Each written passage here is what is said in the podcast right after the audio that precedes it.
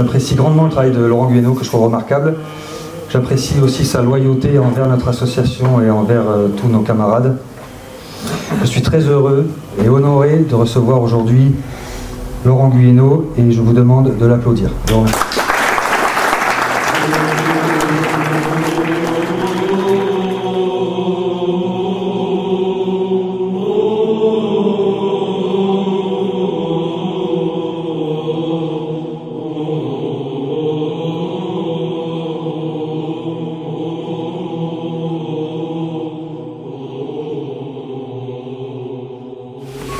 Merci beaucoup Vincent.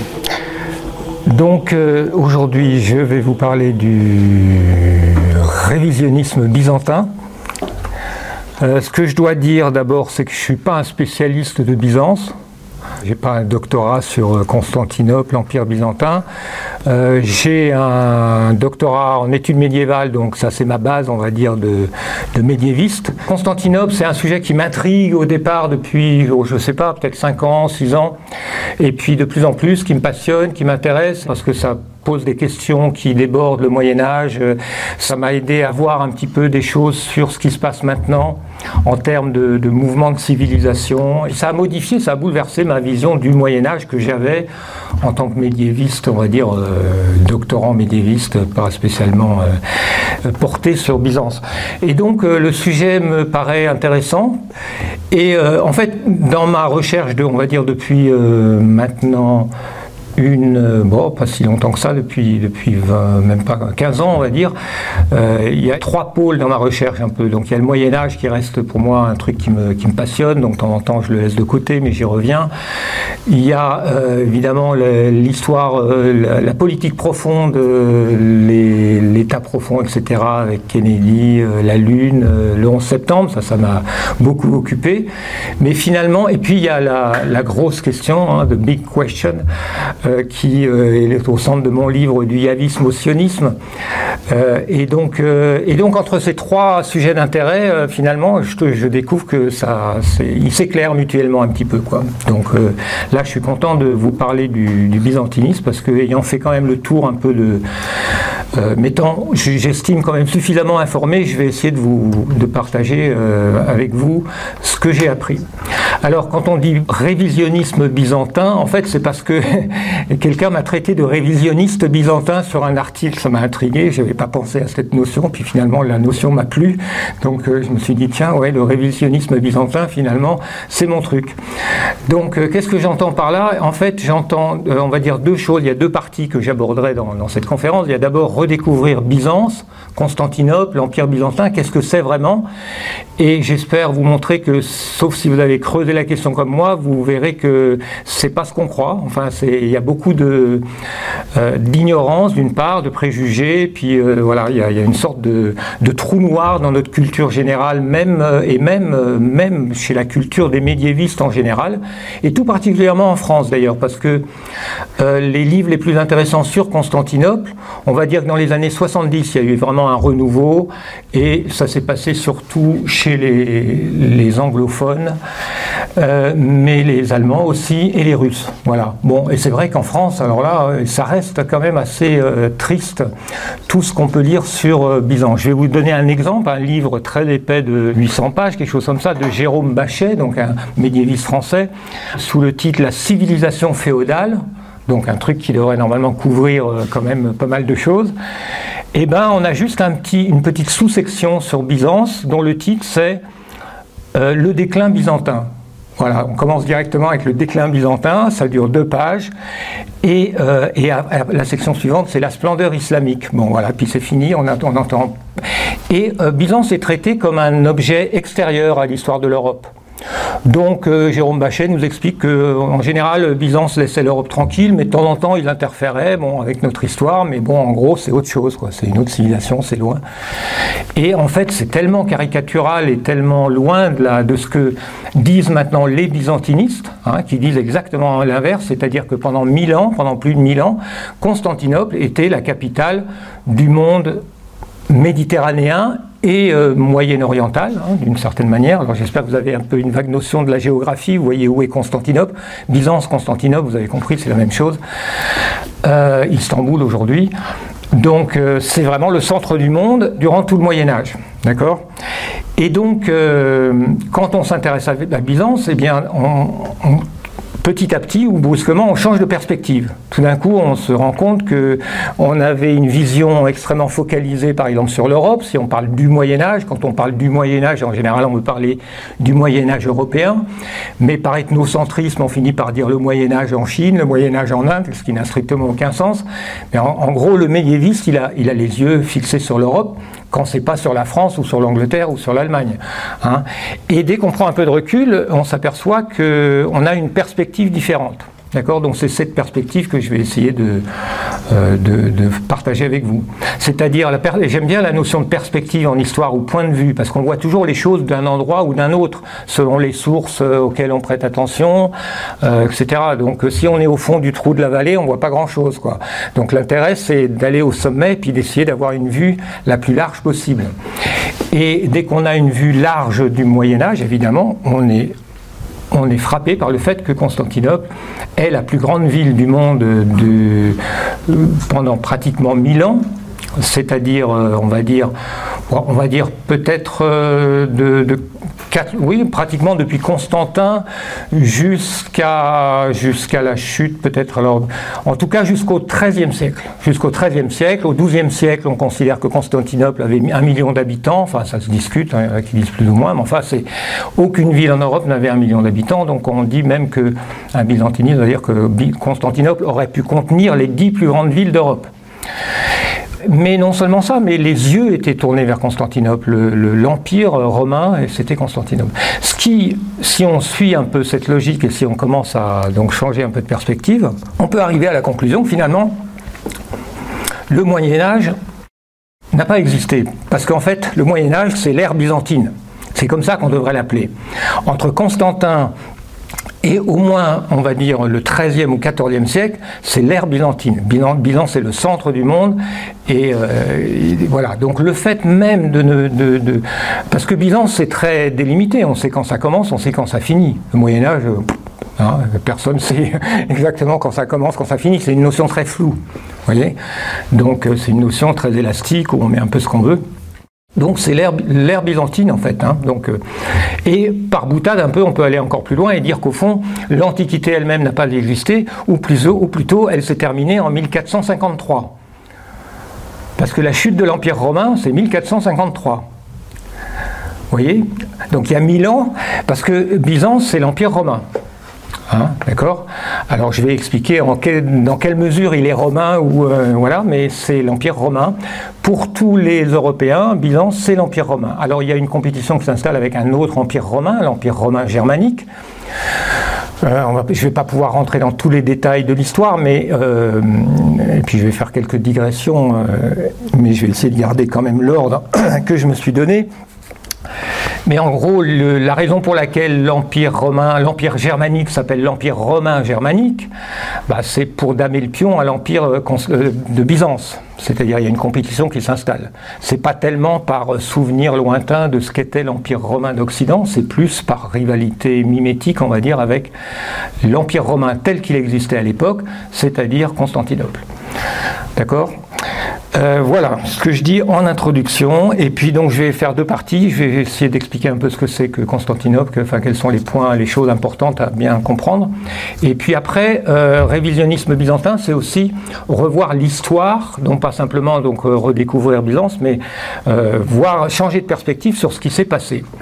Donc sur la relation entre l'Occident et l'Orient, hein, entre Rome et Constantinople.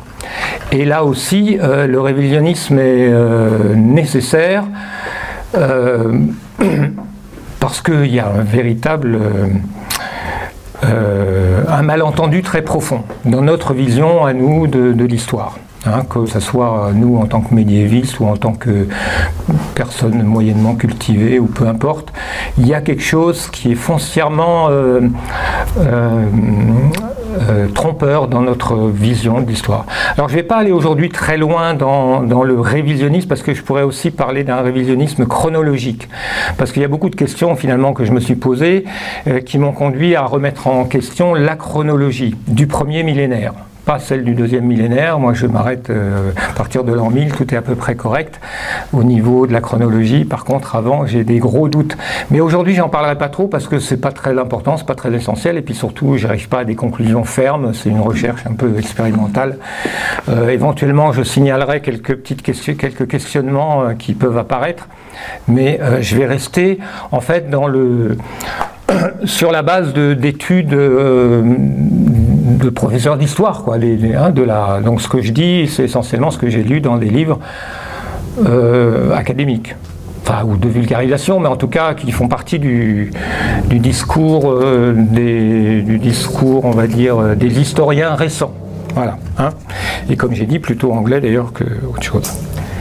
Ok. Oui, donc euh, juste encore un petit point sur cette idée de qu'est-ce que l'Empire byzantin? Bon, bah, si vous avez, disons, une euh, vision traditionnelle classique, vous pensez que l'Empire byzantin, c'est cette espèce de, d'empire romain qui traîne là, qui met du temps à décliner, euh, qui n'arrête pas de de, rentrer en décadence et puis finalement, donc voilà. Mais le problème, c'est que l'Empire byzantin, c'est 1123 ans. Hein, il a duré 1123 ans. Donc si vous réfléchissez à ça déjà, vous pouvez quand même vous dire qu'un un truc qui décline, qui prend 1123 ans pour décliner, il y a déjà un petit problème. D'accord Donc c'est une civilisation, Byzance, c'est énorme, c'est très très long, mais il y a quand même une unité très forte, très, très, l'unité évidemment c'est Constantinople, la capitale, mais il y a une unité culturelle, il y a, des idées, qui, il y a des invariants quoi, qui, permettent de, donner à Constantinople et à l'Empire byzantin. Alors je dis l'Empire byzantin, déjà, rien là il faudrait déjà dire euh, les Byzantins ne s'appelaient pas des Byzantins, ils se sont jamais fait appeler Byzantins, ils s'appelaient les Romains. Bon, mais on adopte ce terme parce que sinon on ne sait plus de quoi on parle euh, quand on dit les Romains. Mais pendant mille ans, les Romains, c'était l'Empire romain d'Orient. Voilà, c'était l'Empire romain tout court, hein, que nous on appelle l'Empire romain d'Orient. Euh, voilà. Donc euh, oui, pour revenir un peu sur cette notion de perspective, hein, perspective large qui permet de voir des forces qu'on ne voit pas si on se... Imaginez qu'on raconte l'histoire de l'Europe sans parler des États-Unis, quoi, par exemple, de l'histoire d'Europe moderne. Voilà. Imaginez qu'on parle de, de, ce qui se passe dans le monde, en Europe, sans parler des États-Unis. Ça n'aurait strictement aucun sens. Hein, je veux dire, l'influence des États-Unis sur l'Europe, si on ne comprend pas ça, on ne comprend pas grand-chose. D'accord? Donc c'est un peu la même chose, sauf que l'influence de l'Empire byzantin sur l'Europe est d'une autre nature, mais elle est largement, voire plus forte. Donc euh, le fait de parler de l'Europe au Moyen Âge sans parler de Byzance, c'est en soi euh, complètement euh, à côté de la plaque. Ça, ça, ça permet pas de voir ce qui se passe vraiment. Et pourtant, c'est ce que font euh, une grande majorité d'historiens médiévistes.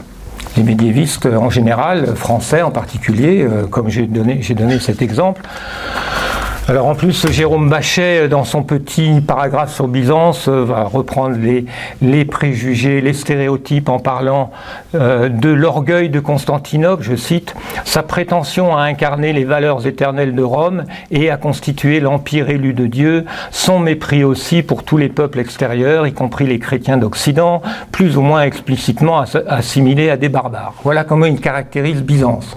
Donc vraiment avec un mépris. Euh, et, en fait, bon, euh, comme on le verra, euh, il y a beaucoup de, choses beaucoup plus positives à, à, dire sur Byzance. Alors donc, commençons par la première partie. Qu'est-ce que Byzance? Alors bon, quelques points, je vais, aborder quelques points. Le premier point peut-être à aborder, à dire, c'est que Byzance, c'est le berceau du christianisme. Donc Constantinople est fondé par Constantin, et là je dis des choses banales, hein, tout à fait standard, parce que si on rentre un peu, évidemment, on peut, on peut questionner Constantin, était-il vraiment chrétien Bon, bon. Mais enfin, en gros, en gros, Constantinople est fondé par Constantin, qui, euh, sinon lui, du moins ses fils et ses successeurs immédiats, font du christianisme la religion dominante, voire euh, exclusive. Et donc, euh, Constantinople est le berceau du christianisme. Sans parler évidemment de Jérusalem qui appartient quand même à l'ère d'influence de Constantinople et non pas à l'ère d'influence de Rome euh, depuis bien longtemps et qui est le, lieu de naissance du Christ. Mais essentiellement, on va dire, pour comprendre ce que je veux dire par Constantinople et le berceau du christianisme, il suffit de savoir que les sept ou huit premiers conciles œcuméniques ont tous eu lieu soit à Constantinople, soit dans le voisinage immédiat de Constantinople. Le concile de Nicée, le concile de Constantinople, le concile d'Éphèse, après il y a le concile de Chalcédoine qui est juste de l'autre côté de... Donc tout euh, le développement du christianisme en tant qu'église structurée se fait à Constantinople. Il n'y a pas un seul pape qui est allé à ces conciles. Le pape a envoyé des légats, mais il n'y avait pas d'évêque de Rome à ces conciles. Donc déjà, ça vous permet de comprendre euh, que quand vous pensez, vous traditionnellement ou quand un manuel euh, quelconque vous parle du les, les, origines du christianisme ou, les débuts du christianisme, euh, bah, vous imaginez Rome, les catacombes, euh, hein, les, martyrs dans l'arène avec les lions, vous imaginez que ça a eu lieu à Rome. Bon, ben non, ça n'a pas eu lieu à Rome, ça a eu lieu tout ça à Constantinople. on va dire que le christianisme s'est implanté à Rome pratiquement peu de temps ou un siècle, voire peut-être un siècle et demi avant que Rome s'effondre. C'est-à-dire que l'histoire du christianisme à Rome, c'est très petit, quoi. Alors que, Constantinople a été fondée en tant que capitale chrétienne. Voilà. Donc ça, c'est très important à comprendre, euh, parce que euh, c'est un quelque chose qui est négligé et qui euh, joue. Il y, a, une sorte de, d'illusion d'optique dans notre vision de l'origine du christianisme, hein, qui fait que Rome est très gros, Constantinople à peine dans l'image, alors qu'en réalité, si on veut voir la réalité correctement, il faut partir de ce principe que le christianisme est né euh, en tant que, que hein, le christianisme en tant qu'église, que doctrine, est né dans le monde grec, hein, à Constantinople. Alors dans le monde grec plus largement, parce qu'il n'y avait pas que Constantinople, il y avait Alexandrie et Antioche et Jérusalem. Donc les quatre, euh, cinq patriarches, patriarcats. Euh, ça a mis un peu de temps avant qu'on décide qu'il n'y en ait que cinq. Sur les cinq, il y en a quatre qui sont grecs, qui, sont, qui appartiennent à l'église grecque. Tout le monde parle grec. En Égypte, ils parlaient aussi le copte, hein, mais bon, essentiellement, c'est quand même la culture grecque. Alexandrie, Antioche et Jérusalem, qui est une ville grecque aussi. Hein. D'accord? Donc il n'y a que Rome où on parle, on latin. D'accord? Donc le christianisme, c'est grec, et ça, ça c'est indissociable de, de Byzance. C'est pas anecdotique dans Byzance, c'est inscrit dans les gènes de Byzance, hein, de Constantinople. Euh, mais il y a un autre élément très fondamental dans la culture byzantine, c'est l'hellénisme. Alors ça aussi c'est important de le comprendre. Euh, Constantinople en fait, euh, alors peut-être d'abord avant de parler du monde de, l'influence grecque sur Constantinople, parlons un petit peu du, monde romain. Comme je vous l'ai dit, les, Byzantins se considèrent comme romains. Euh, ils habitent la Romagna. Pour eux, le monde de Constantinople, c'est la Romagna.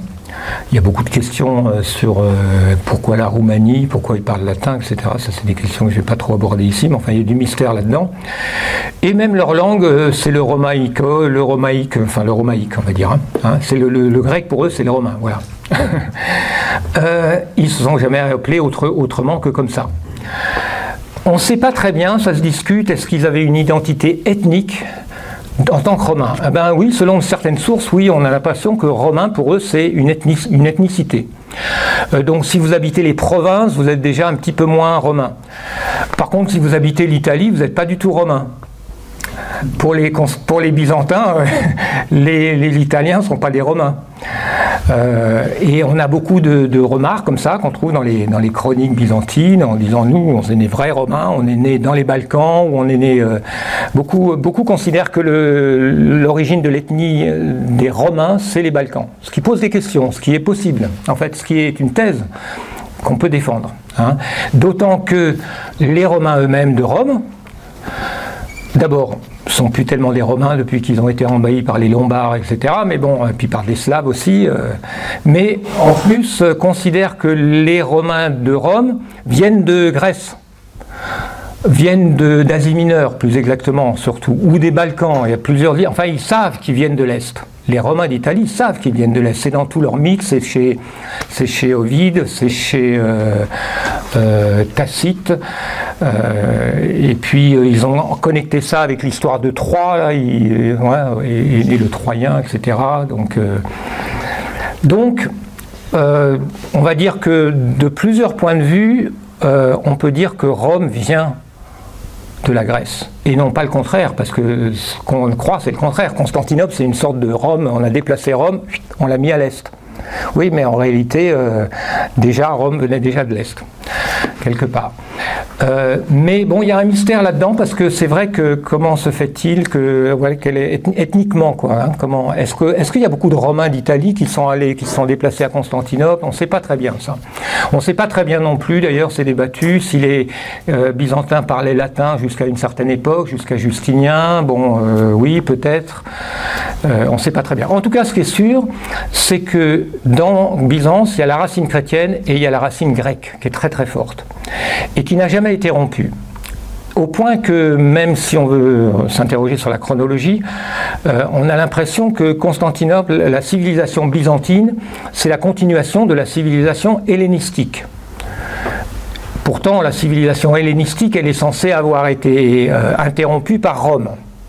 Il y la civilisation hellénistique, c'est la civilisation fondée par Alexandre le Grand le conquérant macédonien qui a conquis l'Égypte, il a fondé Alexandrie, qui a conquis la Perse, enfin plus ou moins, pas trop, euh, qui est allé jusqu'en Inde, mais en tout cas qui a fondé la civilisation hellénophone.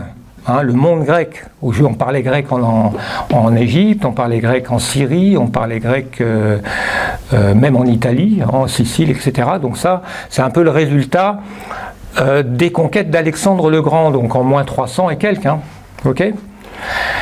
Et cette civilisation hellénistique a fait émerger euh, toute une littérature, des historiens, donc c'est une civilisation très riche hein, au niveau littéraire, au niveau et c'est eux qui ont préservé évidemment les, sources anciennes grecques, euh, Homère, Platon et tout ça. Et ben tout cet héritage, il est allé à Constantinople. Il n'est jamais allé à Rome.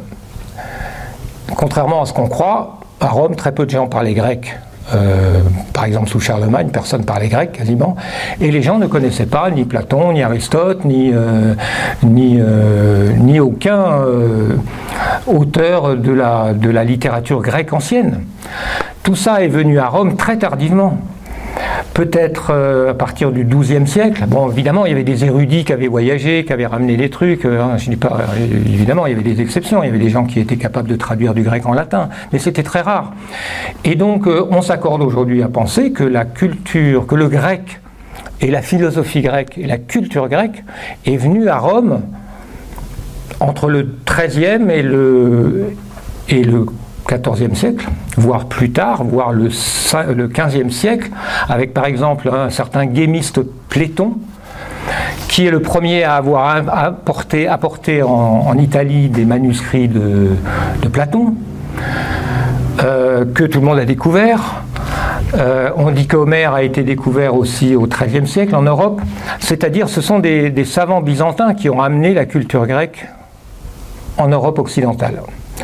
D'une manière générale, on peut dire que jusqu'à la fin, jusqu'à la toute fin de l'Empire byzantin, le niveau culturel à Byzance était euh, très très supérieur, le niveau d'éducation hein, très très supérieur à ce qu'il était en Europe. C'est d'ailleurs pour ça qu'à Byzance, ces deux racines, l'hellénisme et le christianisme, s'équilibrent parce que euh, toute l'élite intellectuelle, employés dans le palais impérial pour euh, tenir les chroniques, euh, pour faire la politique, pour, euh, vous voyez, toute la bureaucratie, la haute, les hauts fonctionnaires de l'Empire ont été éduqués non pas à lire la Bible, mais à lire les classiques grecs. Donc cette culture grecque, elle est fondamentale. vous, et contrairement à l'Europe où l'Église, à un certain moment, s'est trouvée être les... Il n'y avait plus que dans l'Église qu'il y avait des gens qui savaient lire. Donc ce sont les c'est l'Église qui a créé le droit, on va dire, en Europe, hein, le droit canonique. Avant le droit canonique euh, élaboré par les papes il n'y avait pas vraiment de droit, euh, le, droit romain, tiens, c'est encore un autre mystère, le droit romain qui est censé être quand même, on pense que les Romains ont inventé le droit, ouais mais bizarrement, les Européens l'ont découvert au XIIIe siècle, quand on a ramené le code de Justinien en Europe. Donc il y a, vous voyez, il y a, y a des questions qui sont tellement... Euh, qui, remettent en question en tout cas le, schéma classique. Vous voyez, en Europe occidentale, euh, ce qui est très particulier à l'Europe occidentale, c'est qu'à un certain moment, il n'y avait plus que l'Église, où il y avait des gens capables de lire et de compter, et puis de, faire, de tenir une administration, une bureaucratie, une fiscalité, etc. Donc l'Église est devenue en quelque sorte toute puissante et, euh, et a façonné entièrement la culture européenne. Ce n'est pas du tout le cas à Byzance, où il y a ce fond hellénistique qui reste très fort. Euh, Homère est, écrit, est, étudié, c'est la base euh, à l'école primaire, on va dire. À l'école primaire, enfin, les études, on commence par Homère, et puis etc. Voyez? Et donc, il n'y a jamais eu ce conflit qu'on a connu en Europe euh, de l'Ouest entre les deux cultures, la culture chrétienne qui considère la culture païenne comme satanique, ça n'existe pas alors ça existe un peu, c'est-à-dire qu'il y a évidemment des théologiens qui disent ouais, euh, bon, les philosophes d'accord, mais pas trop, mais globalement il y a quand même un équilibre très intéressant. Et Byzance en fait est un, est un, un peu euh, quelque chose qui, qui fonctionne toujours par un équilibre un peu instable entre plusieurs choses. Donc je vous ai parlé de cet équilibre. Euh, il y a aussi un équilibre dans, Byzance un peu toujours un peu instable dans l'histoire de Byzance. Temps en Byzance est plus tourné vers l'Occident, de temps en Byzance est plus tourné vers l'Orient. Et c'est intéressant, d'ailleurs, c'est une des raisons. Euh, une des choses qui m'a intéressé dans Byzance, c'est les ressemblances que je trouve avec la Russie d'aujourd'hui. C'est-à-dire qu'il y a des sortes d'invariants. La Russie étant l'héritière de Byzance, il y a des trucs, on a l'impression que c'est vraiment euh, c'est la même pièce qui est en train d'être jouée. Parce que la Russie a un peu hérité de ce, de ce rôle de, de pôle entre l'Orient et l'Occident. Et de temps en temps, elle essaye de se tourner vers l'Europe. Et puis quand l'Europe veut pas d'eux, ils se tournent vers l'Orient. Ben, il y a eu la même chose euh, à l'époque de Byzance. Donc c'est à la fois romain et asiatique, très influencé par la Perse, mais aussi évidemment par l'islam à un certain moment. Parce que, un mot sur l'islam aussi, donc. Euh, quand on étudie, si on veut avoir une vision un peu longue de, l'histoire de Constantinople et de l'Empire byzantin, on a la fondation, Constantin, euh, et puis il y, y, a, des dynasties qui se suivent, et puis il y a un moment la dynastie de Justinien qui arrive avant les invasions arabes. Et Justinien reconstitue, euh, reprend du terrain sur les terres romaines perdues en Occident. Donc il reconstitue partiellement l'Empire romain dans sa globalité, sauf euh, l'Espagne là-bas. Mais euh, l'Italie appartient à Byzance, l'Italie du Sud en tout cas la Sicile, la Grèce entièrement, hein, les Balkans, d'accord, l'Égypte, Bon, ils le tiennent plus ou moins, mais enfin voilà. on a une période de, Justinien. Justinien, si vous connaissez un nom d'empereur byzantin, vous connaissez sûrement Justinien. Il a laissé des mosaïques, euh, enfin on a, son portrait en mosaïque à, Ravenne. Ravenne qui est une ville byzantine, hein, sur l'Adriatique en Italie aujourd'hui, mais c'est une ville byzantine. Euh, donc euh, voilà, dans ces périodes de force, on va dire que Byzance est assez expansionniste, a une idéologie assez universaliste. Justinien a le globe dans sa main, donc euh, revendique euh, l'universalité du christianisme. Mais parfois, euh, il y a des, moments de contraction où Byzance est assiégée, agressée à l'est, à l'ouest, un peu partout, se rétracte un peu dans une idéologie plus nationaliste, patriotique, où le romain devient un peuple. Et donc on a, un peu ce, ces, ces mouvements-là. Mais au millième, enfin, au, vers l'an 1000, on est dans une période alors donc après Justinien, peu après, il y a les invasions arabes, donc là qui, changent complètement la donne, et je vais expliquer un peu comment ça se passe. Donc là, il y a une période de contraction, de lutte contre les musulmans, et puis après contre les francs, on y reviendra.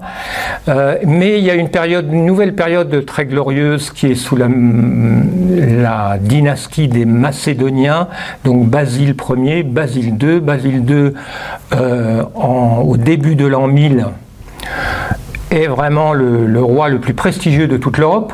Tout le monde veut épouser les filles ou les sœurs ou les nièces de Basile II. Euh, Vladimir le Grand épouse une sœur, je crois, de Basile II. Othon III euh, qui d'ailleurs, dont l'empereur romain germanique, qui d'ailleurs euh, est le fils d'une mère euh, byzantine, épouse aussi, enfin, ou veut épouser, mais il meurt peu avant. Donc, si vous voulez, dans l'an 1000, qui est quand même le début du Moyen Âge classique, ben, je vais vous lire ce que dit un des, des byzantinistes actuels les plus en vue américains, qui s'appelle, enfin gréco-américain, on va dire, Anthony Caldelis, parce que cette phrase, je trouve, déjà est choquante enfin, choque notre euh, image traditionnelle. Il dit au tournant du premier millénaire, l'empire de la Nouvelle Rome, c'est-à-dire Byzance, était l'État le plus ancien et le plus dynamique du monde et comprenait les parties les plus civilisées du monde chrétien. Ses frontières, longtemps défendues par les troupes frontalières indigènes, étaient en expansion grâce à l'armée la plus disciplinée et la plus avancée technologiquement de son temps. L'unité de la société byzantine était fondée sur l'égalité du droit romain et un sens profond d'une identité romaine commune et ancienne, cimentée par l'efficacité d'une bureaucratie complexe, nourrie et fortifiée par les institutions. Enfin bref, ce que ce byzantiniste Anthony Caldelis, hein, qui est un, jeune byzantiniste montant, vous voyez, ça existe aux États-Unis, en France. Euh, en France, il n'y a qu'un auteur même, euh, qui dit pas que des sottises sur Byzance, c'est euh, Sylvain Guggenheim. C'est le seul auteur euh, historien que j'ai trouvé actuel qui, a écrit sur Byzance et qui voilà mais bon euh, d'accord donc voilà l'idée alors, dernier point pour, vous donner un portrait de Byzance, puis après on va rentrer dans les relations tendues entre l'Orient et l'Occident. Dernier point important, les byzantinistes considèrent aujourd'hui que Byzance est une république. Rien que ça. C'est-à-dire, euh, ils sont non seulement parce qu'ils sont les héritiers du droit romain républicain, donc euh, Anthony Caldelis, par exemple, dit c'est en gros une monarchie républicaine. C'est à la fois une monarchie euh, absolue dans le sens du prestige, l'empereur est quand même le représentant de Dieu sur terre, plus encore que le patriarche d'ailleurs, euh, mais c'est quand même une république dans la mesure, ou voire même une démocratie, euh, selon un autre byzantiniste, Runciman, dans la mesure où le peuple a un pouvoir colossal. Le peuple fait les empereurs et surtout le peuple défait les empereurs.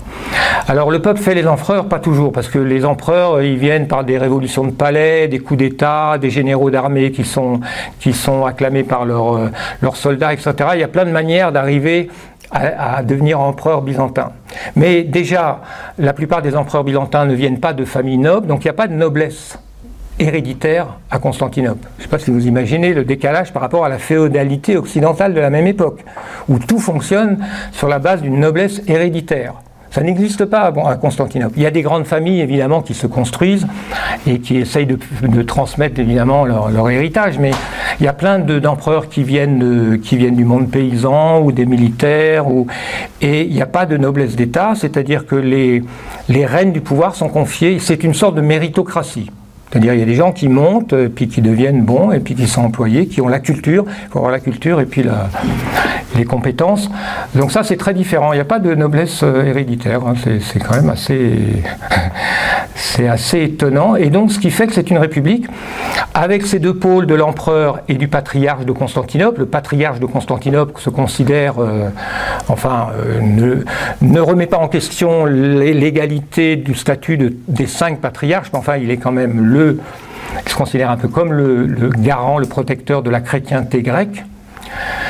Euh, il a aussi une certaine influence, mais très nettement inférieure à celle de l'empereur. C'est pour ça que du point de vue occidental, on parle du césaropapisme. Ce, ce terme césaropapisme euh, est devenu un peu une manière caricaturale de décrire le système byzantin, où l'empereur est au-dessus du pape, clairement. Et de temps en temps, l'empereur peut virer un patriarche, euh, au-dessus du, patriarche, pardon, un hein, patriarche de Constantinople.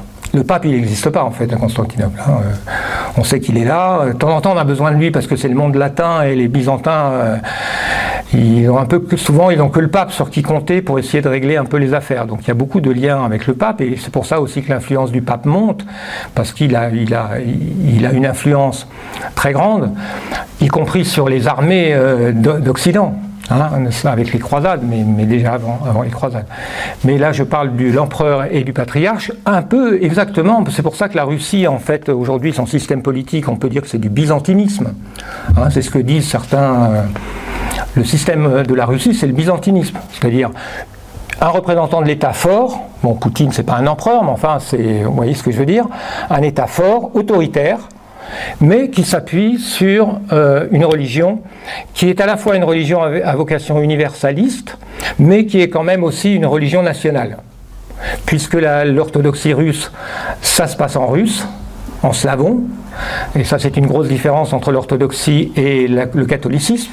L'orthodoxie n'a jamais cherché à imposer euh, sa langue, une langue sacrée, et pourtant elle avait plus de raisons de le faire, puisque le grec est quand même la langue du Nouveau Testament alors que le, latin euh, n'a aucun rapport avec le Nouveau Testament, mais les papes ont voulu faire du latin la langue euh, imposée et interdire, interdire, on a des sources, des, bulles qui sont passées là-dessus, interdire aux églises locales de faire, leur messe dans leur langue, enfin, ou de, bon, ça, il n'y a pas ça. Donc c'est pour ça que l'orthodoxie, ça c'est un point capital à comprendre, a une dimension, euh, en, tout cas, en tout cas, est plus euh, propice à développer un sens patriotique, euh, à jouer un rôle euh, dans le, dans de, patriotisme dans, en Russie en particulier. Alors l'équilibre des, des, pouvoirs entre, l'empereur et le, patriarche est subtil, ça change. Il faut savoir que le patriarche a quand même un gros pouvoir sur le peuple, c'est lui qui enseigne au peuple, donc quand le patriarche n'est pas content, le peuple n'est pas content. Et à Byzance, ce qui est formidable, c'est que le peuple a toujours, toujours eu le pouvoir de virer les empereurs qui qui était considéré comme incompétent, injuste. Et ça, c'est la grande force de Rome, euh, de Constantinople, et ça me fait penser par, euh, par comparaison avec euh, ce qui se passe chez nous, parce que la reine du peuple, à Constantinople, c'est l'hippodrome. Si vous regardez, vous avez des reconstitutions de Constantinople, vous voyez l'hippodrome, c'est vraiment un truc géant au milieu, parce que c'est dédié surtout aux courses de chevaux. Mais cette arène, cet hippodrome est adossé au palais impérial. C'est-à-dire que l'empereur, il va directement de son palais à sa loge impériale dans l'hippodrome. Et il y va souvent, il y va toujours même. Et donc, soit il est hué, soit il est acclamé. Et puis de temps en temps, il s'adresse à la foule. Et de temps en temps, euh, la foule s'empare de lui et le, tue, carrément. c'est arrivé. En tout cas, euh, le peuple, d'abord est très politisé à Constantinople. Hein. les, byzantinistes disent que la politique, ça les passionne, ça les intéresse. Donc euh, ils, savent, savent, très bien ce que, qui est l'empereur, ce que fait l'empereur, euh, sa politique fiscale, sa politique étrangère. Les gens sont éduqués et politisés. Et donc, euh, voilà. Alors je me dis, tiens, au fond, finalement, la démocratie, parce qu'on ne peut pas vraiment contrôler qui arrive au pouvoir. Les gens arrivent au pouvoir, on ne sait pas trop comment. Euh, hein, D'accord Il y a plein de manières d'arriver au pouvoir. Mais si au moins on peut, on peut, on peut avoir une société dans laquelle, quand le peuple est vraiment pas content d'un pouvoir, eh ben, il se débarrasse de, de son dirigeant, ça, c'est pas mal. Quoi. Donc de ce point de vue-là, bilan, c'est euh, assez intéressant. Ouais, faut que je fasse attention à ce que je dis, mais enfin, on pense à Macron euh, au Stade de France. Bon, il serait peut-être pas ressorti euh, entier.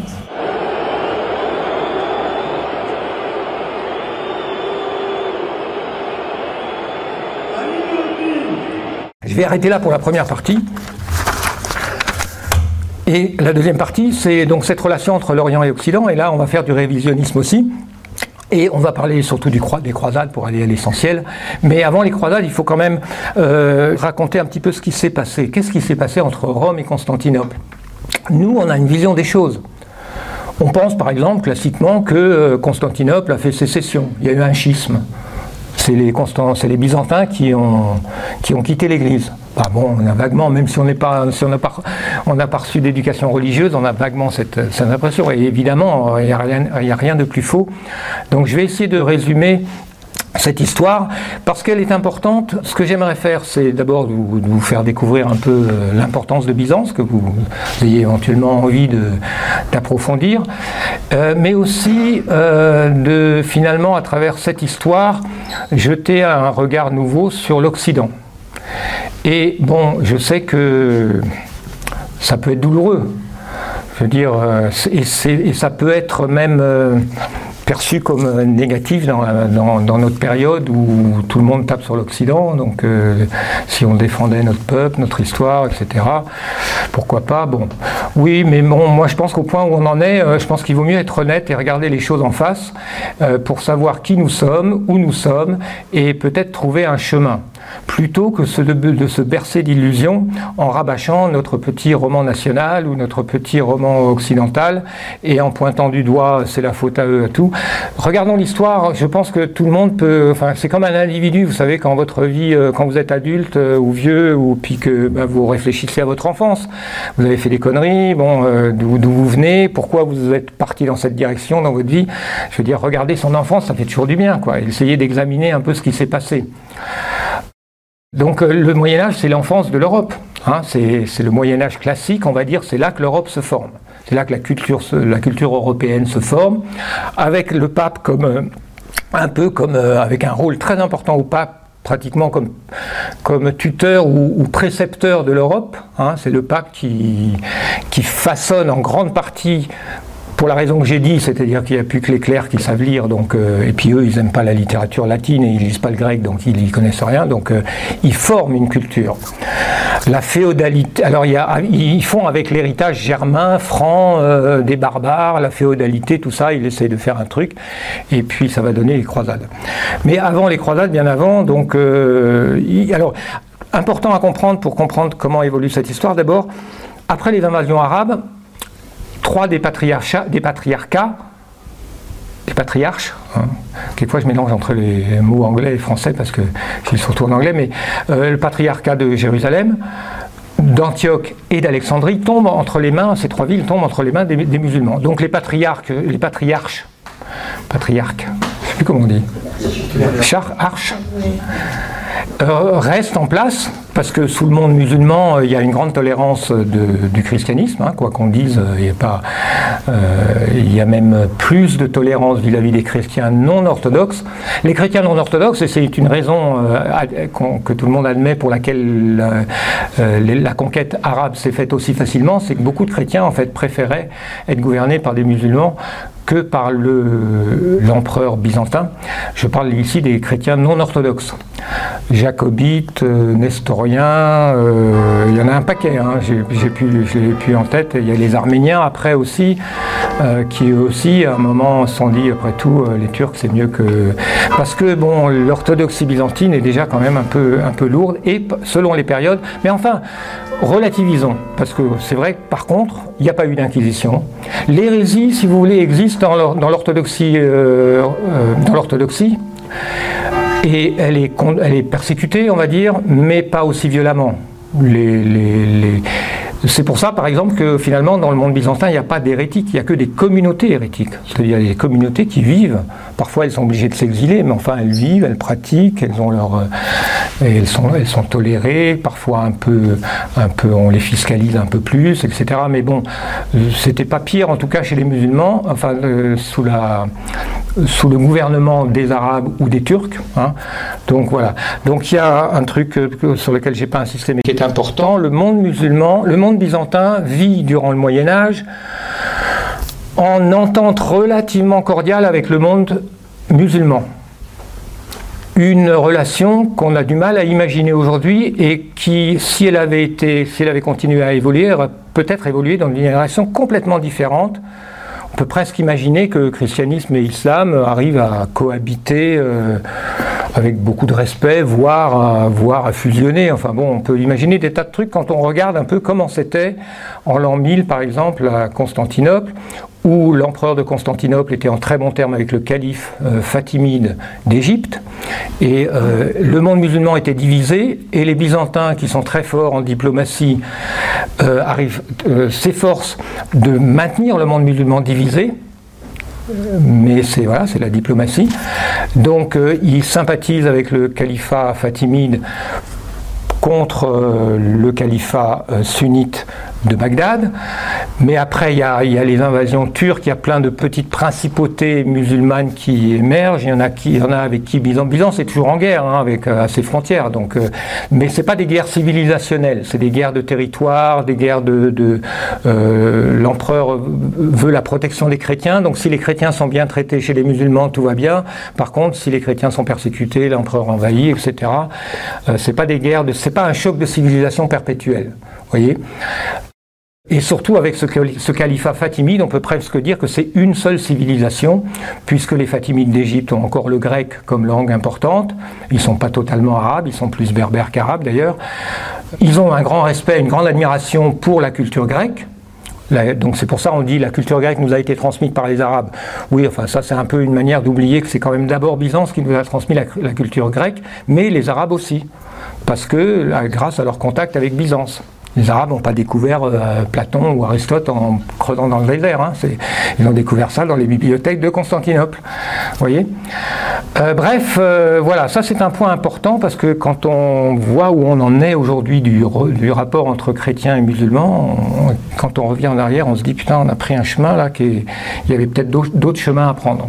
Et Byzance, donc il y a beaucoup de leçons, moi je tire beaucoup de leçons de, Byzance, de leçons de, sur ce qui est en train peut-être d'émerger comme, comme nouvelle possibilité. Parce que la relation entre l'islam et le christianisme orthodoxe peut à nouveau évoluer dans une bonne direction, toujours un peu euh, euh, autour de la Russie.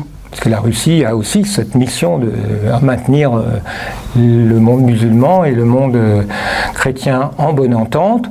On peut même imaginer que les Ottomans, qui eux aussi se considèrent comme les héritiers de Constantinople, vous avez deux civilisations qui ont hérité de Constantinople. Les Russes, parce qu'ils ont émergé comme puissance au moment où Constantinople s'effondrait, et ils ont toujours été fidèles d'une loyauté euh, remarquable et admirable à l'orthodoxie, alors qu'ils étaient souvent sous pression de Rome d'accepter la, domination de Rome. On veut dire que le, peuple, le peuple russe a toujours euh, maintenu cette grande fidélité à l'orthodoxie grecque, qui est l'orthodoxie russe, mais aussi euh, les Turcs, voilà, sont aussi les, héritiers, puisque les, vous savez, quand Constantinople est tombé, en, 14, en 1453, c'est le sultan, je crois, ottoman euh, Mehmet II, c'est-à-dire Mahomet II en fait, qui a pris le titre d'empereur byzantin. Il était d'ailleurs, il avait du sang grec, il, connaissait le grec, c'était des gens qui admiraient Byzance, beaucoup plus que les Francs d'ailleurs, hein, qui étaient pénétrés et admiratifs de la culture grecque, et donc qui ont voulu euh, maintenir,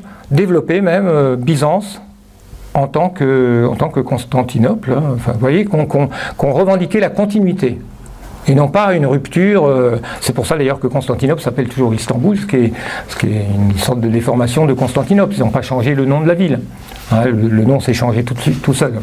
Donc euh, voilà, ça c'était pour faire un point sur euh, la relation. C'est pour ça qu'il y a un, auteur roumain qui a écrit un livre en, en français très important qui s'appelle Byzance après Byzance, dans lequel il parle de Byzance sous les Ottomans dans lequel on peut voir une, sorte de renouveau de, l'Empire byzantin, de la civilisation byzantine, paradoxalement. Voyez? Alors bon, à relativiser quand même, mais tous les Byzantins n'étaient pas contents d'être... enfin, on entendait dire en 1453 que beaucoup de Byzantins se disaient plutôt le turban turc que la tiare romaine. Hein. C'est-à-dire qu'il y avait à cette époque une haine des Francs très euh, profonde et justifiée, justifiée par ce que je vais vous raconter en, rapidement.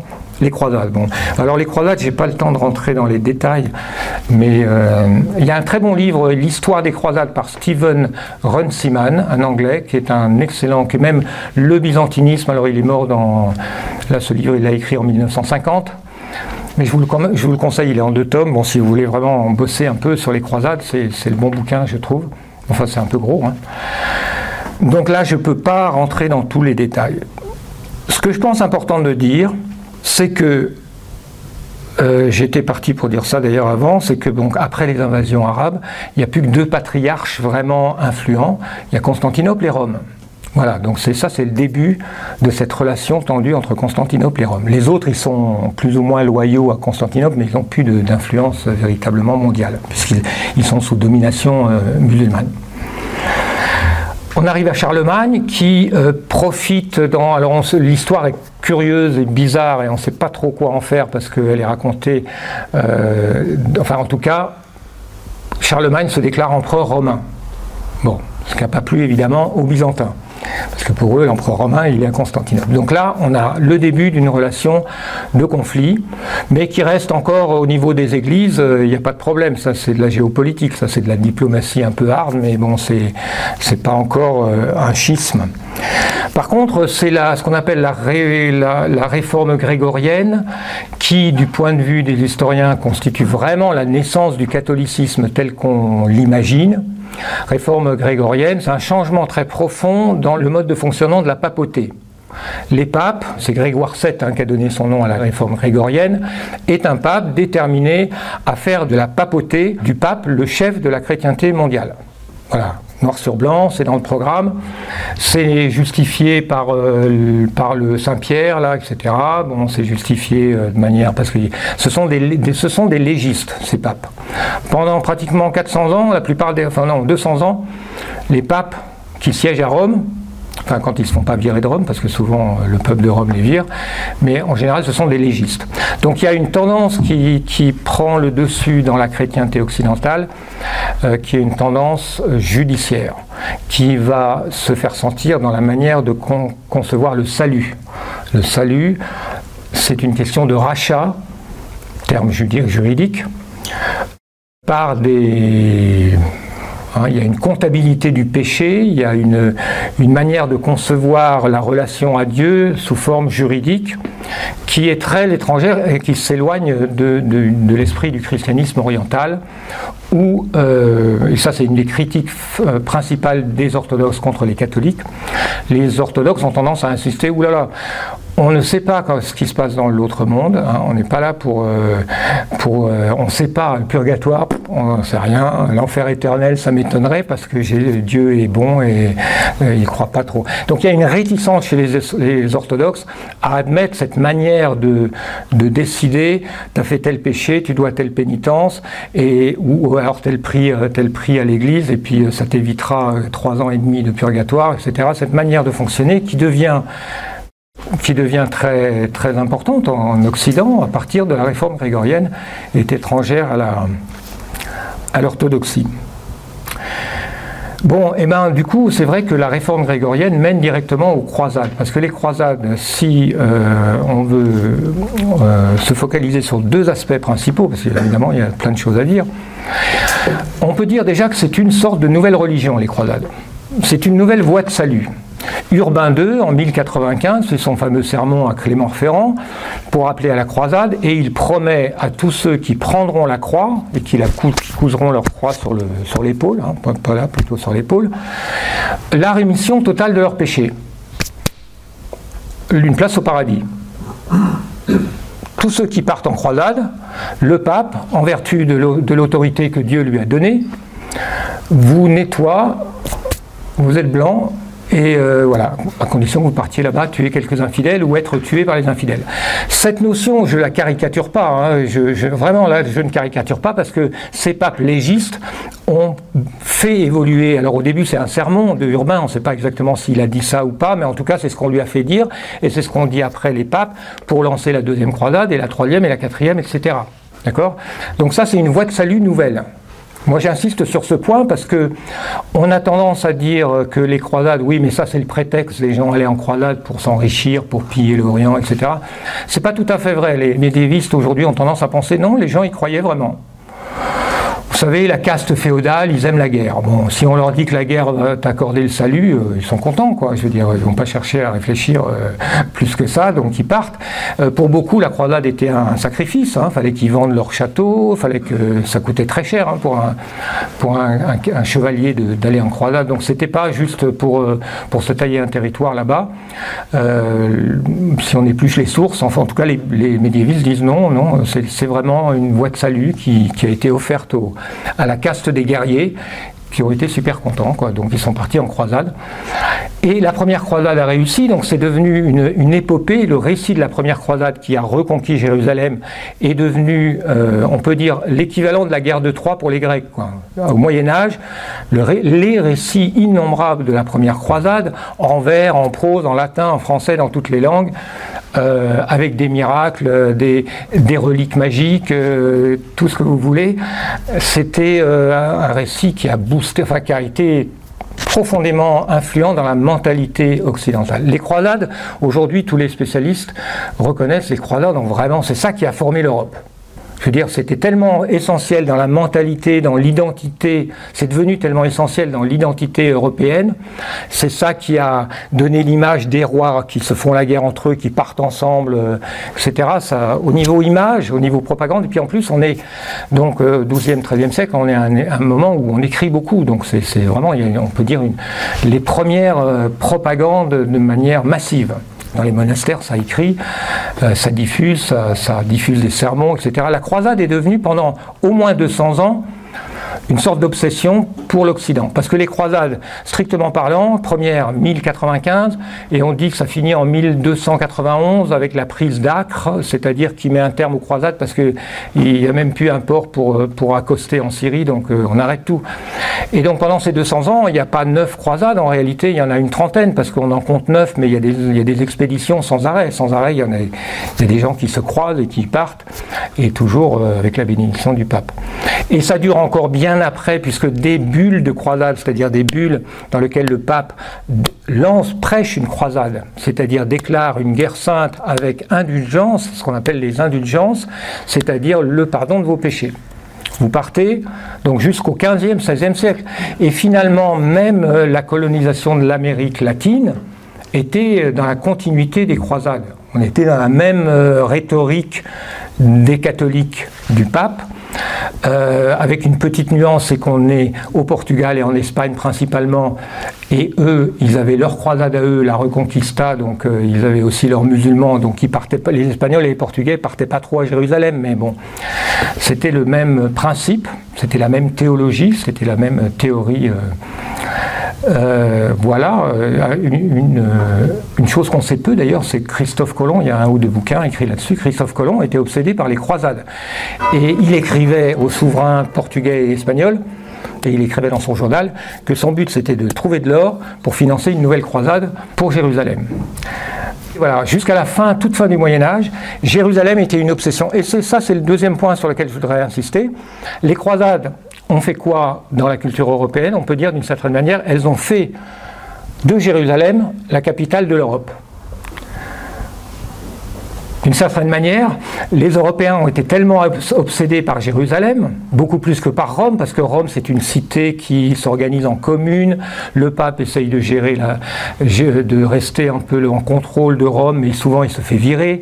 L'empereur romain germanique essaye de s'implanter à Rome, mais il se fait aussi virer par les cités italiennes, parce que l'Italie est déjà au XIIe siècle un, ensemble de cités-États qui se font la guerre. Bref, Rome n'est certainement pas la capitale de l'Europe à cette période-là. C'est une cité-État qui rivalise avec Gênes, avec Pise, qui essaye de se protéger de l'empereur ou au contraire de l'accueillir, ça dépend des, ça dépend des, fois. Et donc, d'une certaine manière, c'est bon, la vision que je, propose. Hein. On peut voir, on peut considérer que les croisades ont vraiment focalisé l'Europe sur Jérusalem ont créé une obsession pour Jérusalem. Jérusalem a été perdue euh, donc euh, un peu moins d'un siècle après la première croisade et n'a jamais été repris. Et plus on envoyait de croisades pour reprendre Jérusalem et plus ça marchait pas, plus l'obsession est devenue grande. C'était vraiment une, on peut voir ça comme une sorte de pathologie, quoi, une idée fixe au sens psychiatrique. Euh, au point que quand Jérusalem a été finalement repris par les chrétiens, c'est-à-dire en 1914, 1914 par les Britanniques, le général qui pénètre dans Jérusalem dit ça y est, la croisade est finie. Bon, c'est peut-être euh, purement, euh, je veux dire, voilà, c'est anecdotique, mais euh, on peut dire que quand on réfléchit au, problème qu'est Jérusalem et au rôle qu'a, qu'a joué l'Europe dans le sionisme, etc., il y a beaucoup à dire sur ce qu'a donné hein, le résultat final de cette obsession européenne pour Jérusalem, centre du monde, nombril du monde. Bon. Ok voilà pour les croisades. Alors, euh, faut que j'essaye de tenir. Oui, c'est bon.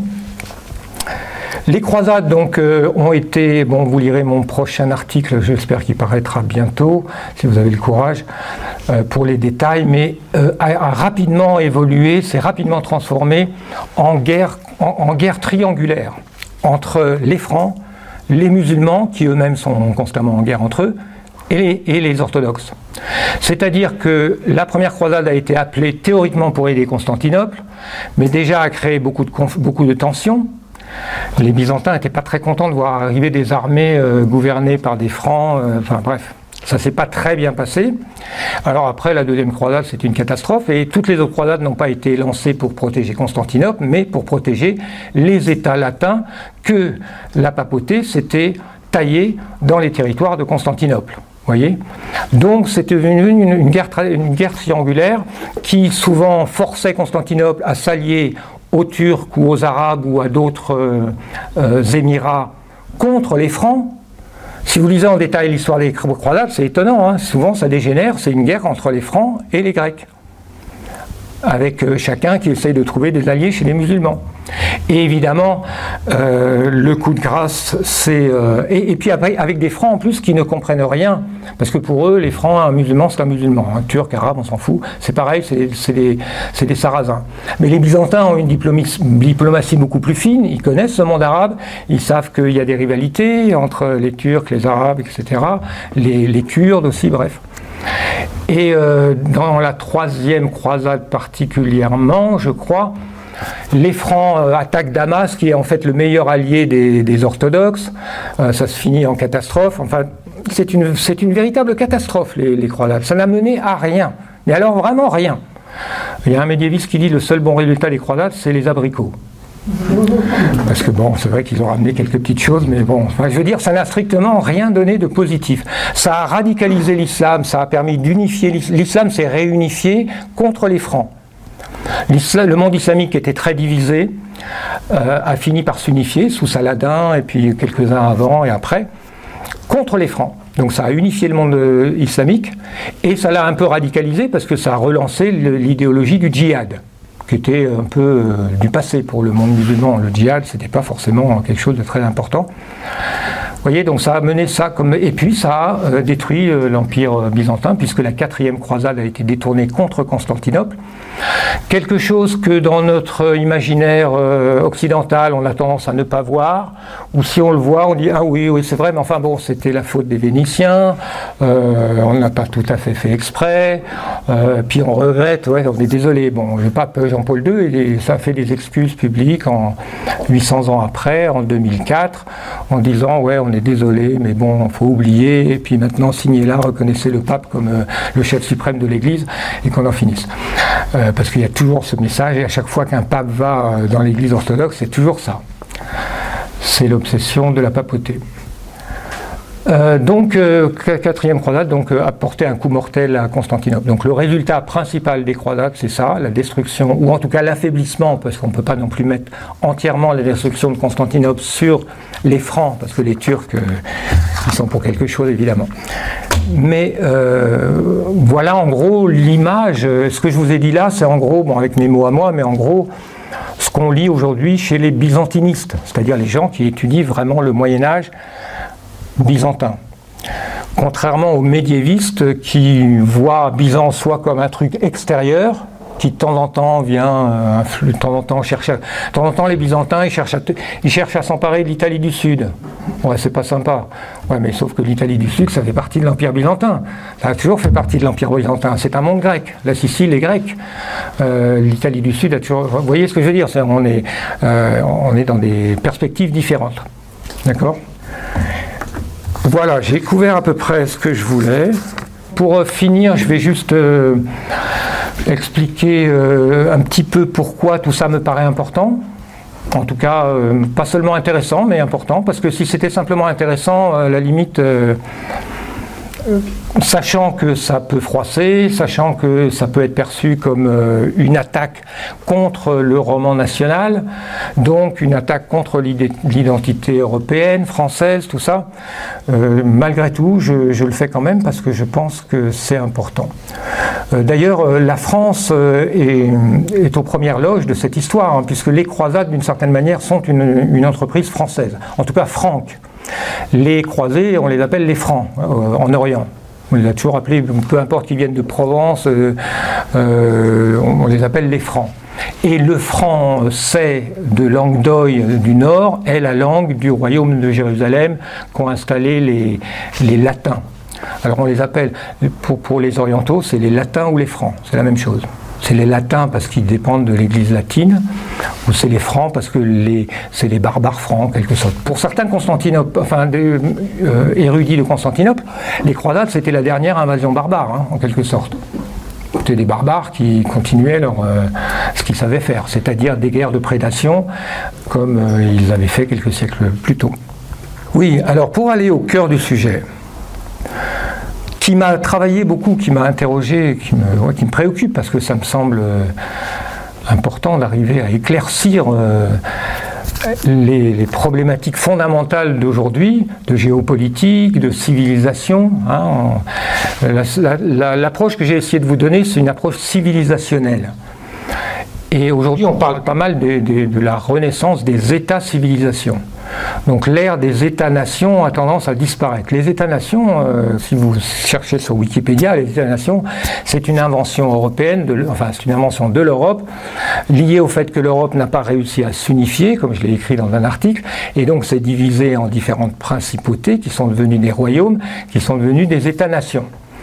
Ce modèle au temps de la, suprématie européenne est devenu un modèle universel que tout le monde a cherché à imiter.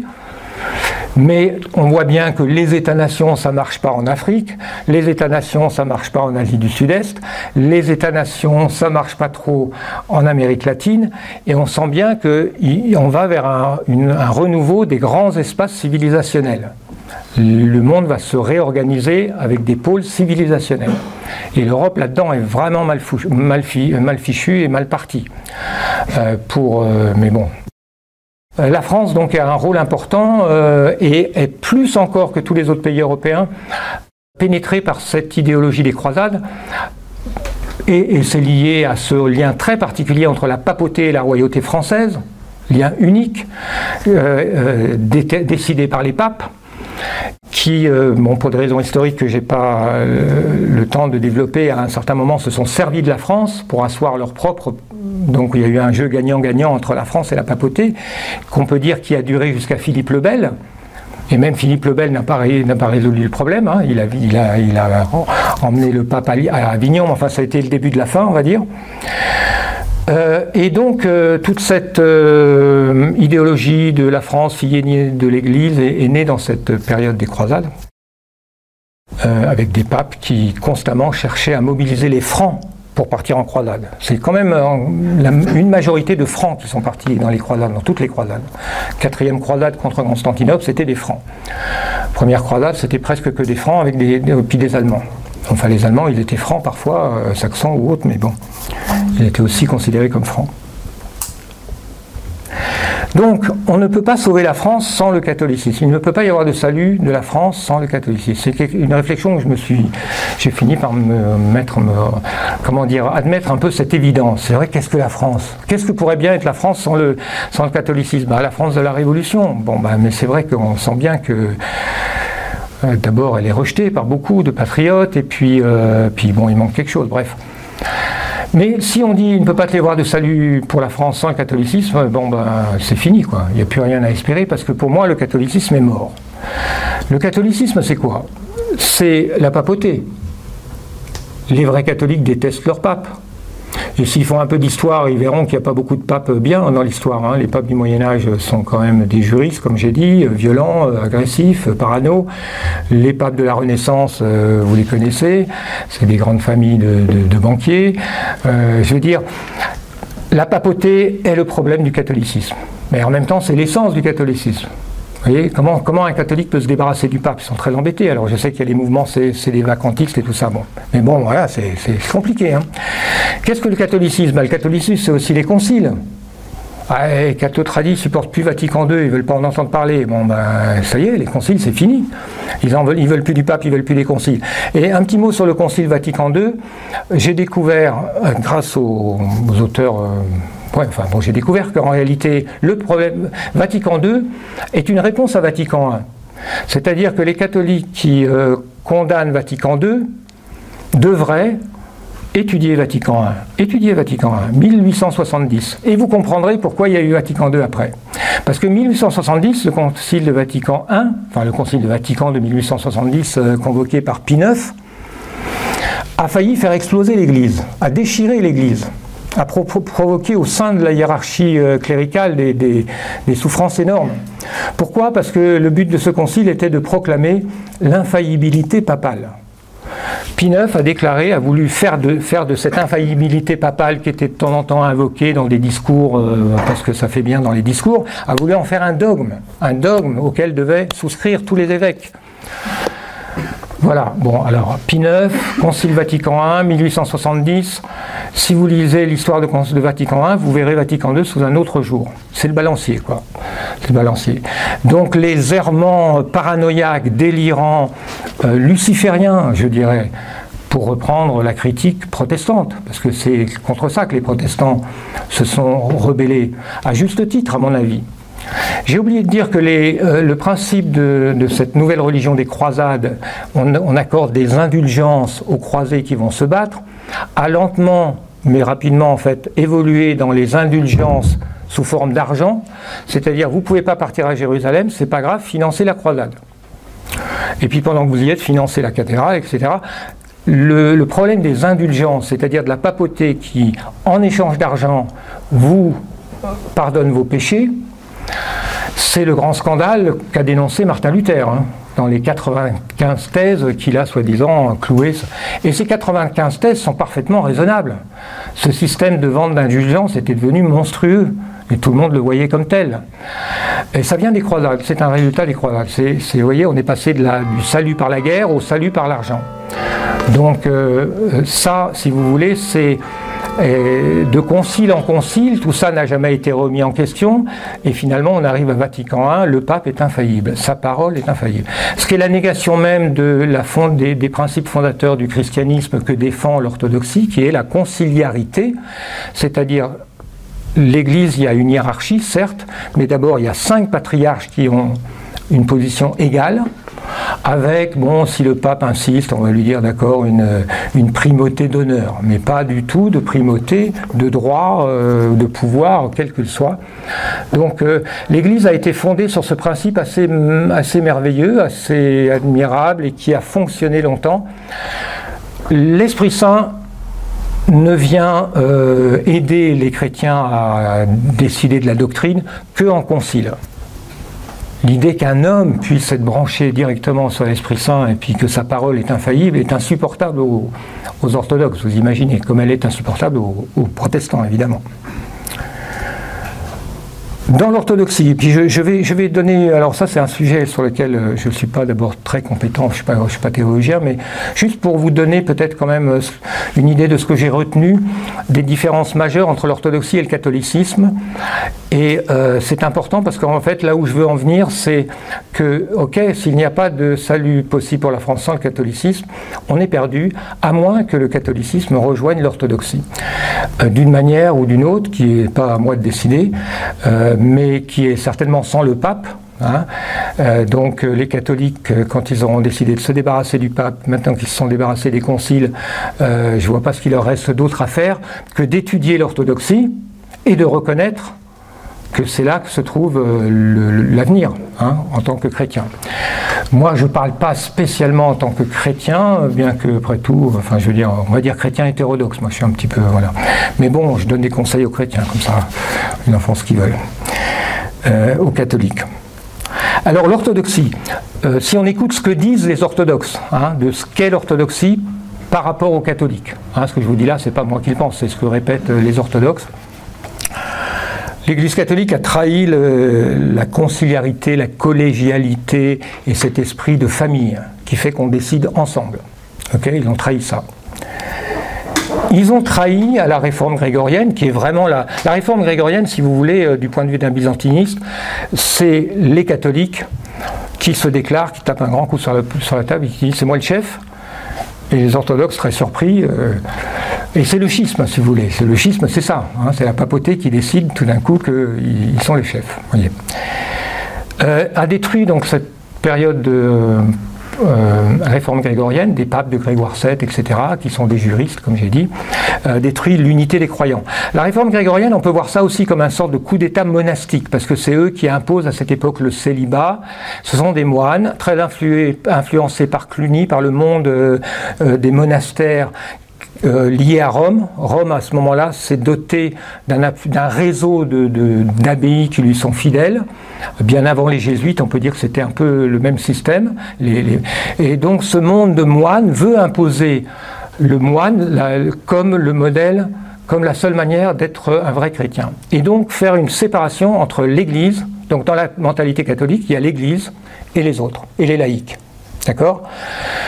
Et ça, c'est insupportable pour les orthodoxes aussi, qui s'efforcent, évidemment pas toujours efficacement, à maintenir l'idée que l'Église est une. C'est pour ça que les prêtres se marient.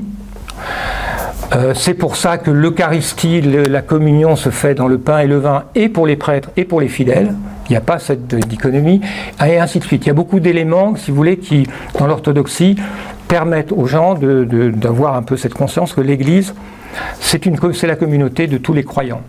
Et que la mission des chrétiens, c'est pas, euh, là on touche à un autre aspect qui est le, développement de l'individualisme occidental, qui est lié à mon avis à, l'obsession du salut individuel chrétien qui est beaucoup moins forte en orthodoxie, parce que les orthodoxes, avec cette idée d'église nationale, avec cette idée que, tout le monde fait partie de l'église, euh, et ça se manifeste aussi dans la liturgie, etc., ont plus l'obsession de sauver l'Église, sauver la communauté des croyants. Vous voyez, il y a une orientation de l'esprit qui est plus communautaire dans l'orthodoxie.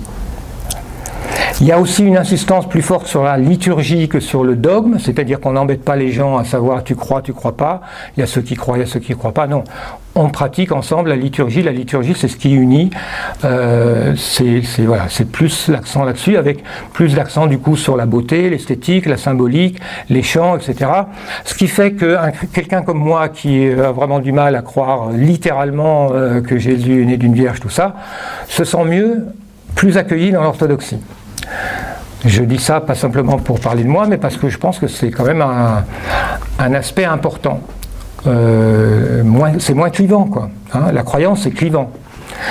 Euh, on ne croit pas tous la même chose. Par contre, on peut tous. Et ça, d'ailleurs, l'islam aussi, on trouve ça dans l'islam. L'islam est une religion communautaire. On prie ensemble. Euh, il n'y a pas grand-chose à croire hein, dans l'islam, hein. donc on n'embête pas les gens sur ce que vous croyez on ne demande pas trop, et puis par contre, on prie ensemble, c'est plus dans l'action et c'est plus dans la communauté. Donc c'est quelque chose qui crée du lien. Alors que le catholicisme a développé une théologie du salut individuel, chacun se sauve comme il peut, sauf qu'il peut, quoi. C'est la théologie du sauf qui peut. Euh, surtout que l'enfer, c'est pas chouette, donc vraiment, euh, on n'a pas envie d'y aller, donc on, je veux dire, ça crée une Alors l'enfer aussi éternel, ça n'existe pas dans l'orthodoxie. Il y a beaucoup de différences, mais il n'y a pas de différence, j'insiste, sur le plan doctrinal profond. Les, conciles œcuméniques sont reconnus, les 7 ou 8, et par euh, Rome et par Constantinople. Donc c'est vraiment le même christianisme au niveau de la doctrine, mais il y a des nuances, il y a des, accents qui sont différents, etc. Euh, bon, je ne vais pas rentrer trop dans les détails parce qu'on est déjà bien avancé. Bon, encore deux petites choses quand même, une différence que j'ai trouvée euh, intéressante dans l'orthodoxie. Là, je vous, je vous, vends un peu l'orthodoxie, mais euh, parce que j'ai fini par acquérir une conviction que c'est vraiment vers là qu'il faut aller. Il faut euh, se séparer de la papauté. La papauté, c'est l'aspect luciférien du catholicisme. Il faut, donc il faut avoir le courage de regarder ça en face mais en même temps l'espoir, parce que l'espoir, euh, voilà, moi je, dis ça parce que je me dis, je me dis oui, avec, euh, en voyant ce qui se passe en Russie, bon, tout n'est pas rose, hein, tout n'est pas parfait, euh, je découvre qu'effectivement il y a un potentiel de renouveau du christianisme, mais qui ne peut passer que par l'orthodoxie. Et les catholiques qui veulent le renouveau du christianisme devraient, logiquement, s'ils sont logiques, et pas simplement magique, hein, parce que on peut, hein, on, peut être soit dans le désespoir, soit dans le déni, hein, parce que le, on peut dire oui non non mais le catholicisme ça va renaître, ou ça, Je veux dire, si on parle du catholicisme, bon, la papauté, les conciles, n'en parlons plus, mais si on parle du catholicisme charnel, vous voyez, ce, que Maurice Barrès appelait le catholicisme charnel, c'est-à-dire la pratique des gens, la foi des gens, la, piété populaire, elle est où? Vous l'avez vu récemment? C'est pareil, c'est mort. Il n'y a plus de vie communautaire des paroisses, il n'y a plus de vie euh, chrétienne des villages, donc à mon avis, il n'y a plus rien. Euh, et donc, si on veut redonner de la fibre chrétienne, il faut qu'il y ait des chrétiens qui fassent cette démarche. Et il y en a d'ailleurs. J'ai trouvé un livre récemment, que si, le sujet vous intéresse, je vous le conseille vivement. Un livre traduit de l'anglais de Michael Welton. W-H-E-L-T-O-N. Ça s'appelle Orthodoxie et catholicisme. C'est un livre écrit par un catholique pieux qui a fait ce chemin, et qui, a fait ses recherches et qui a fini par rejoindre l'Église orthodoxe. Alors je sais que voilà ce que je dis là, on va me dire mais de quoi il se mêle, mais bon voilà, je l'ai dit quand même. Et puis euh, bon, je vais arrêter là parce qu'il y aura d'autres choses à dire, mais je crois que j'ai couvert à peu près l'essentiel de ce que je voulais dire. Donc euh, je vais m'arrêter là.